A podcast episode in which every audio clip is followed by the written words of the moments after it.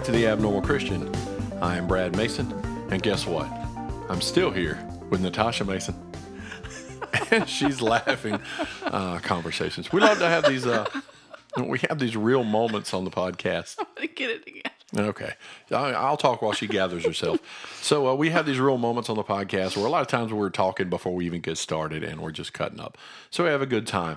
Um, I want to thank everybody for continuing to listen to the podcast uh, and taking the time to give us a little bit of your day or whatever it is. Um, really want to give a. I don't do they still do shout outs? Is that a thing, or am I too old? Am I old? Is it not You're a shout? showing your what is age. it? What is it now? It- It's not a. Is it a yeet? I'm throwing out a yeet. That's what I don't. I'm. I have no clue. Anyway, want to throw uh, some kind of acknowledgement. I'll, I'll use. I'll say that. It makes it sound smart. I'll throw an acknowledgement to the state, the grand state of Virginia.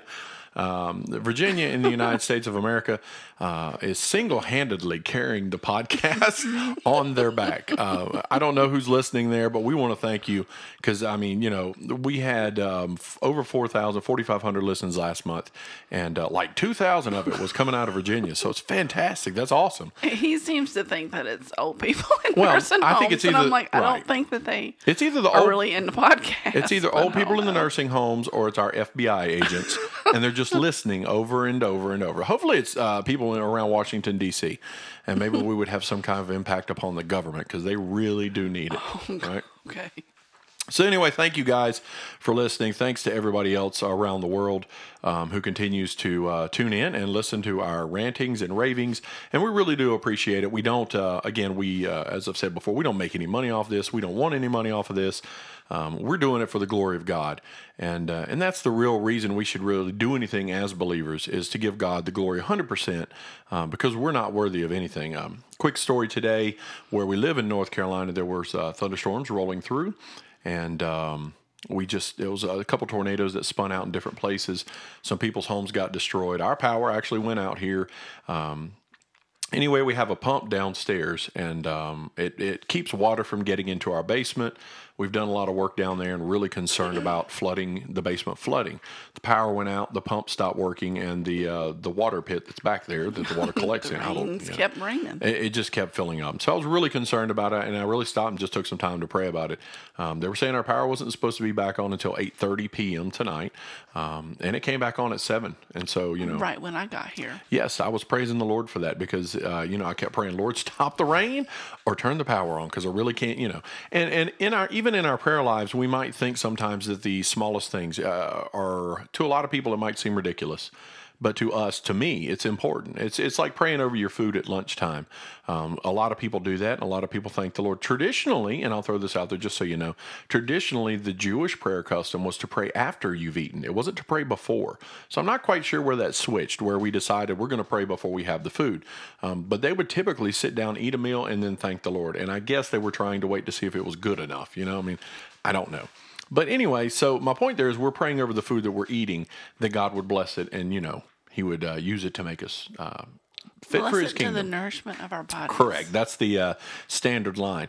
But the point being is that we're praying over food, right? So everything that we're doing, we're giving God praise. And so I want to give a little praise to the Lord today for, man, getting our power back on early and uh, really keeping our basement from turning into a lake. So that's uh, that's definitely a blessing. We're still praying for the people who there were some homes that were destroyed tornadoes and um, down in an area called Kannapolis, and uh, praying for those folks that the Lord, um, you know, really near Charlotte. really steps up and meets their needs. He's going to step up and meet their need. Um, so that's the kind of God we serve. He listens to his people. So uh, this episode, we're going to kind of, uh, I don't really know. I asked Natasha what we want to call it. We're going to call it Rambling Man. All right, we'll call it Rambling Man. so, you've listened to a lot of the episodes that we've done before. Uh, hopefully, if you've made it this far, you definitely have. Um, and so, some of the episodes you've heard us, we've just kind of talked about current culture. We've talked about being Christians in the world because that is what the abnormal Christian is about. It's about being um, not just the Christian in church, it's being outside of that. It's about taking it into the streets and taking it into your job and finding opportunities to minister and witness to people and uh, finding those unique situations and praying that God would bring those unique situations into your life. And so that's what we've really shared a lot of on this podcast. Um, we've also started recently uh, the study of the book of Acts. If you haven't heard that, I would encourage you to listen to that. We're looking at the book of Acts from a historical viewpoint. Um, we're looking at it from uh, In context. Correct. We're looking at it from the narrative that is as it was written. Um, I'm doing a lot of research into it. I'm trying to find uh, information that you might not know and things that are a little bit outside of the normal. When you read the Bible, why? What does this verse really mean? And I'm trying to take it back a little bit further. Uh, one of the things that I would say we talked about today um, would be that the Bible itself, if you're if you're if you know your scriptures, you're going to have to admit that all twelve of the disciples were Jewish men, were they? Yeah, I, I concur. Was Jesus Yeshua? Was he a, a Jewish man? He was born one, yes. Yes, he was born one, right? So he was a keeper of the law. He was a rabbi to them. He was a great master. He was the teacher. He was uh, he was everything that that um, you He's were. the fulfillment of Yes, the law. he was a fulfillment of the law. He was everything that they had expected a um, a man to be who would follow after the law. He was that perfection of following after the law. Um, but he was Jewish and he was Hebrew, and, and his ideas and a lot of the things he said came out of his Hebrew roots and his Hebrew culture. Um, there are things that are specifically um, based upon the Old Testament. There's specific feasts and there's specific things that they did. Sabbath day to them meant something specific um, versus Sunday to us. It's not the same day.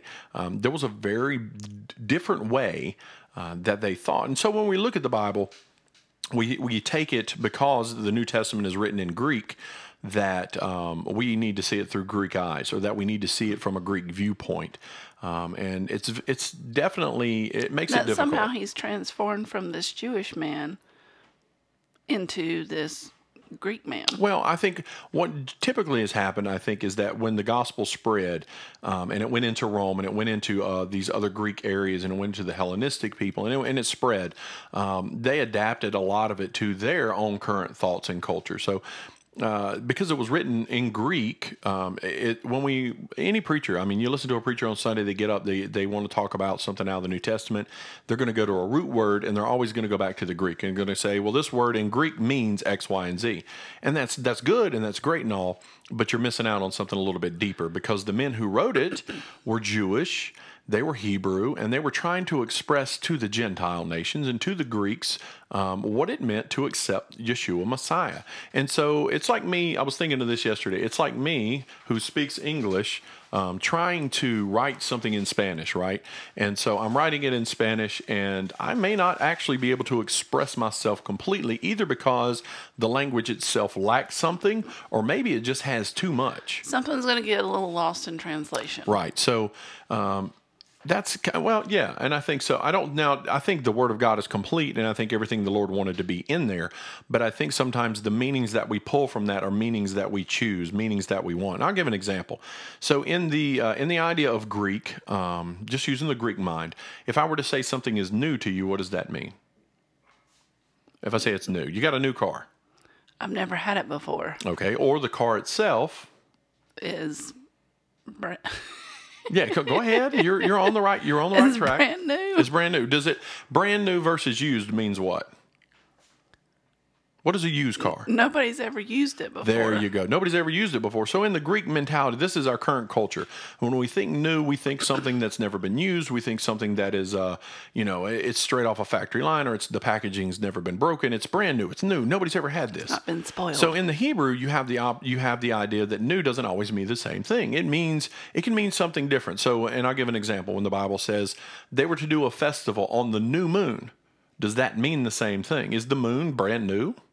No, The moon just came out of nowhere. It goes away, and there it is, brand new every month. we've had the moon before. Correct. So it doesn't mean necessarily that the the moon itself is new. What it means is is that it's renewed.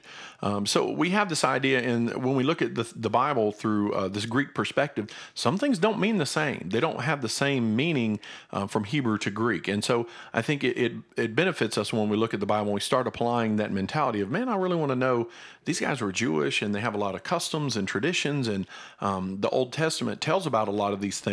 How does that apply to the New Testament? Because that's where I think we find the deeper things of God is when we start understanding history and we start understanding the complexity of God's word. So, um, and and that's kind of what we're trying to do on the podcast. And so, what we're talking about in this episode is that we're wanting to, um, we're calling this episode "Rambling Man." well, right? we're kind of just wanting to lay out things that we're thinking about discussing. Sure, topics, different forward. topics, um, because I want I want I would like to have your feedback as a listener as to what what issues of the scriptures have you run across that you would have questions on. What are some things that you would like to know about? What are some ideas or some uh, topics that you would like us to discuss? Because there's there you may think even if you think in the realm that I already know it, and I can't say that I'm able to answer everything, but I promise you I will study it and look and see if I can get the the correct answer.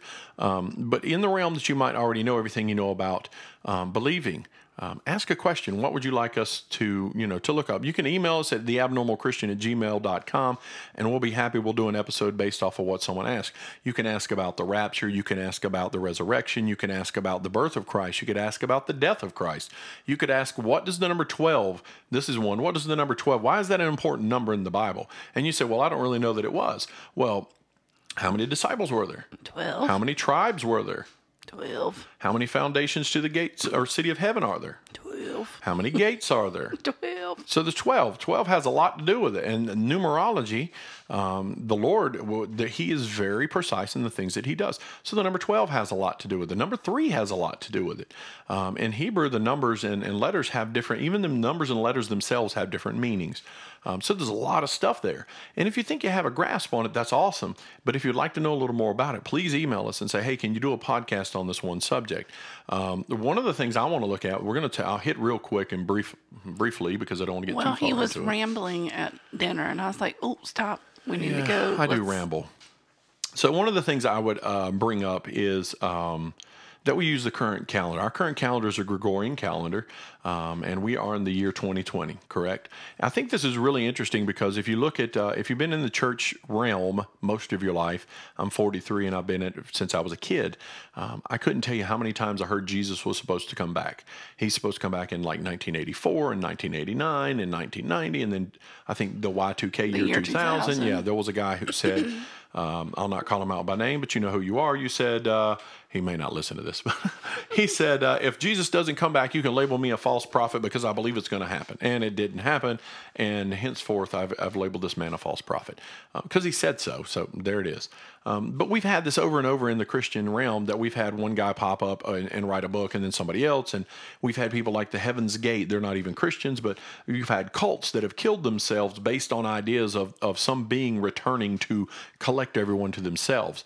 And so we've gone over this for years. And, and the main thing I've always heard, I always heard when I was growing up, was uh, the 6,000 year theory in most Christian realms, the dispensationalism, um, that you're under this dispensation and under that dispensation, and each one lasts a certain period of time. And, um, you know, I heard one time uh, it was 4,000 years from Adam to Jesus on the cross, and then it's 2,000 years from Jesus on the cross to now. So he should come back, right? Because he's going to rule and reign for a thousand years. This is a current um, church doctrine that is out there. Um, interestingly enough, uh, when you do some research, you find out that there's another calendar out there besides the one we're using. Uh, right now, in the um, in the context of time, because the Bible is Hebrew, it was written by Jewish people. It's all about Israel. Uh, it's all about the Gentiles being grafted in to Israel. Um, and from that idea and context, it, what what year is it to the Jewish people? What year is it to the Hebrew people? What year is that? It's not the same as what we do. What year is it? Anybody know? Mm, okay. So the year current year is 5780. So it's 5780. Why does that matter? They believe that the calendar, the calendar that they use started when Adam was created. And they believe that calendar that they use will end at the 6000 year mark. That 6000 year mark, the reason I say it's going to end is because they believe in a millennial reign or millennial Sabbath that's going to happen. They base, just like a lot of church doctrine does, they base their idea on a, a seven day creation week. They say each thousand years represents a day in the creation in that story. Um, so right now, to them, we're in the year 5780. So why does that even matter? And I think the reason it matters is because we understand that Jesus was a Jew, and a lot of the things that they did, a lot of things that happened to him were foretold in the Old Testament. A lot of the things that occurred were based upon Jewish ideas and principles. And I think on one of the previous episodes we did before, I said, you know, I really think it's another 250 years before Jesus comes back. And this is kind of where I get the idea. So if you go uh, from 5780 right now, and you were to go 220 more years, that would be the year 6000. Um, interestingly enough, in the Talmud, um, to the uh, Zohar, the um, the Kabbalists, a, a, lot of these different um, Jewish uh, cult sects, ideas, mentalities, rabbis. I mean, there's rabbis through the ages. They all hold to the same thing that Messiah has to come before the year six, the, the before the year six thousand or by the year 6000 so he could set up that millennial Sabbath. And that's what we see in the book of Revelation. We see uh, Messiah coming and he sets up his millennial kingdom for that thousand year reign. So that we, we, we agreed that's in the Bible. And we agreed that there's a six day, uh, you know, most churches people would, churches people, most theologians would say, um, yeah, we agreed that there's this 6,000 year idea and then there's the, uh, the thousand year reign of Christ. The only thing we don't agree upon is what the timing is because we, we think, and we've said it that um, you know the Bible says that uh, no man knows the day or the hour except the Father, right? So we sit and we say, well, no, that means Jesus could come at any time. He could just come at any day, any hour. We could, could be no, and he, no, that's not to. Ha- that's not how it works. That's not at all how it works. He doesn't come at any day or any hour. He comes when God the Father sends him. God, our Father, has a pre planned, preordained day and time that He's going to send His Son. It is not random by any stretch of the imagination. Now, to us, it seems random again because we don't know when that is, but to God the Father, there's a pre planned day and time. Um, interesting, I think this goes along with His resurrection um, because the Sabbath is a big thing to God. People can, we could say that somewhere along the way, the uh, the Catholic Church, one of the popes, and I'll get the information on his name so I can support this claim. You can Google it yourself. But one of the popes says that the Catholic Church had enough supremacy that they could change the Sabbath day from Saturday to Sunday and they didn't need God, basically didn't need God's permission to do it. And they did. They changed the Sabbath from Saturday to Sunday. In God's word, you never find that. You don't find it at all. There's not one instance of it ever saying that God's Sabbath that He created in Genesis, that God Himself rested on, changed. He never said, I changed that. He doesn't say, Ooh, I'm going to change that to Sunday.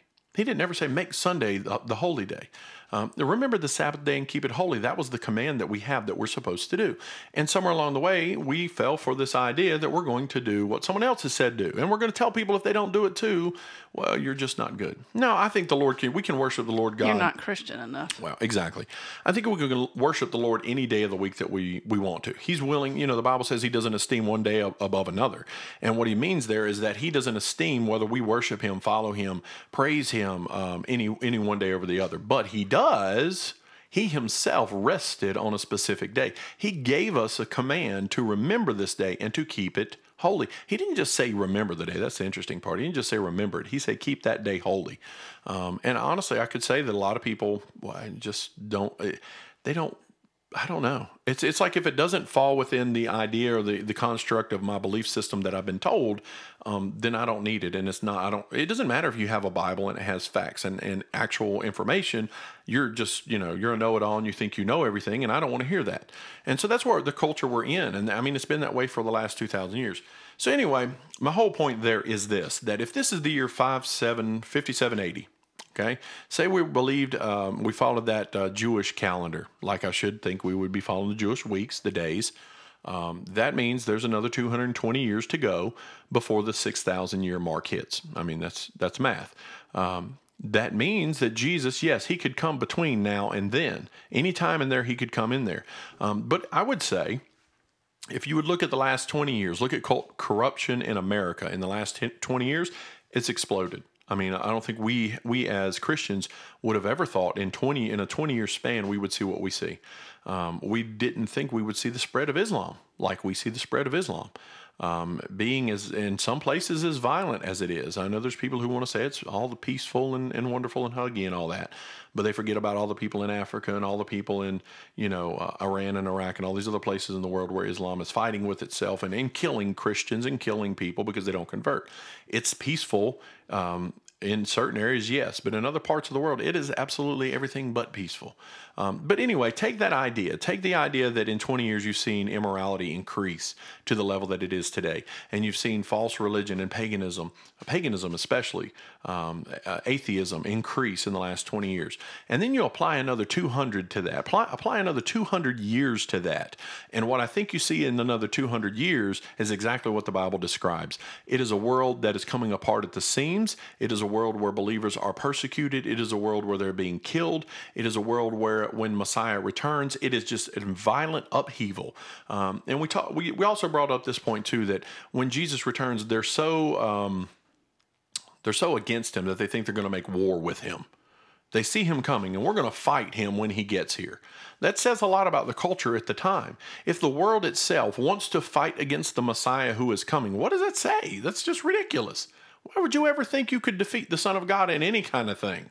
But the current culture of the world at that time is so drawn in and so violent and so um, selfish that they don't want righteousness, they don't want holiness, they don't they want to live according to their own deeds, they want to do according to their own works.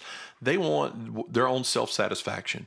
And so at the time that Jesus comes, I think the world is in such chaos um, like we've never seen. And the Bible says in, in a few passages, if he didn't come back, uh, it wouldn't be you know he wouldn't be able to save the very uh, the elect because there's a few that are left and and there's just so much in the book of Revelation. So we're going to touch on some of that, and I know I rambled into that because it's called rambling. Uh, but I rambled into that. So we're going to talk about that. Uh, I want to get into a little bit more information there. I want to get into a little bit more study with you guys and really kind of be able to lay out to you some kind of logical ideas and thoughts. Now, some of this stuff I'm going to tell you, uh, you don't have to base your theology on it. Where you can whatever you want to hear and believe, you can believe, and whatever you want to throw away, you want to throw away. That's fine. But I'm going to give you the factual information from historical context and from a biblical perspective, because there are things that are in the Bible that are specifically that tell us well, there are things we can know. And one of the things that I I think um, hit me the hardest at one point, and I think I've hit on it a couple times, is the um, the crucifixion, right? The crucifixion of Jesus, the resurrection of Christ. Been a little teaser. Yes, uh, we've talked about this a couple times, and it's very it, it drives me crazy. It, it drives me a little bit nuts because it, uh, here's the thing. When it comes to history you can go to a history book and you can read when george washington was born. You can read when abraham lincoln was born. You can read when caesar augustus was born. You can read when uh, greek kings and uh, egyptian pharaohs were all born. We can read when all these people in the world were born. Um, but when it comes to jesus we throw a coin up in the air and we hope we hit it right.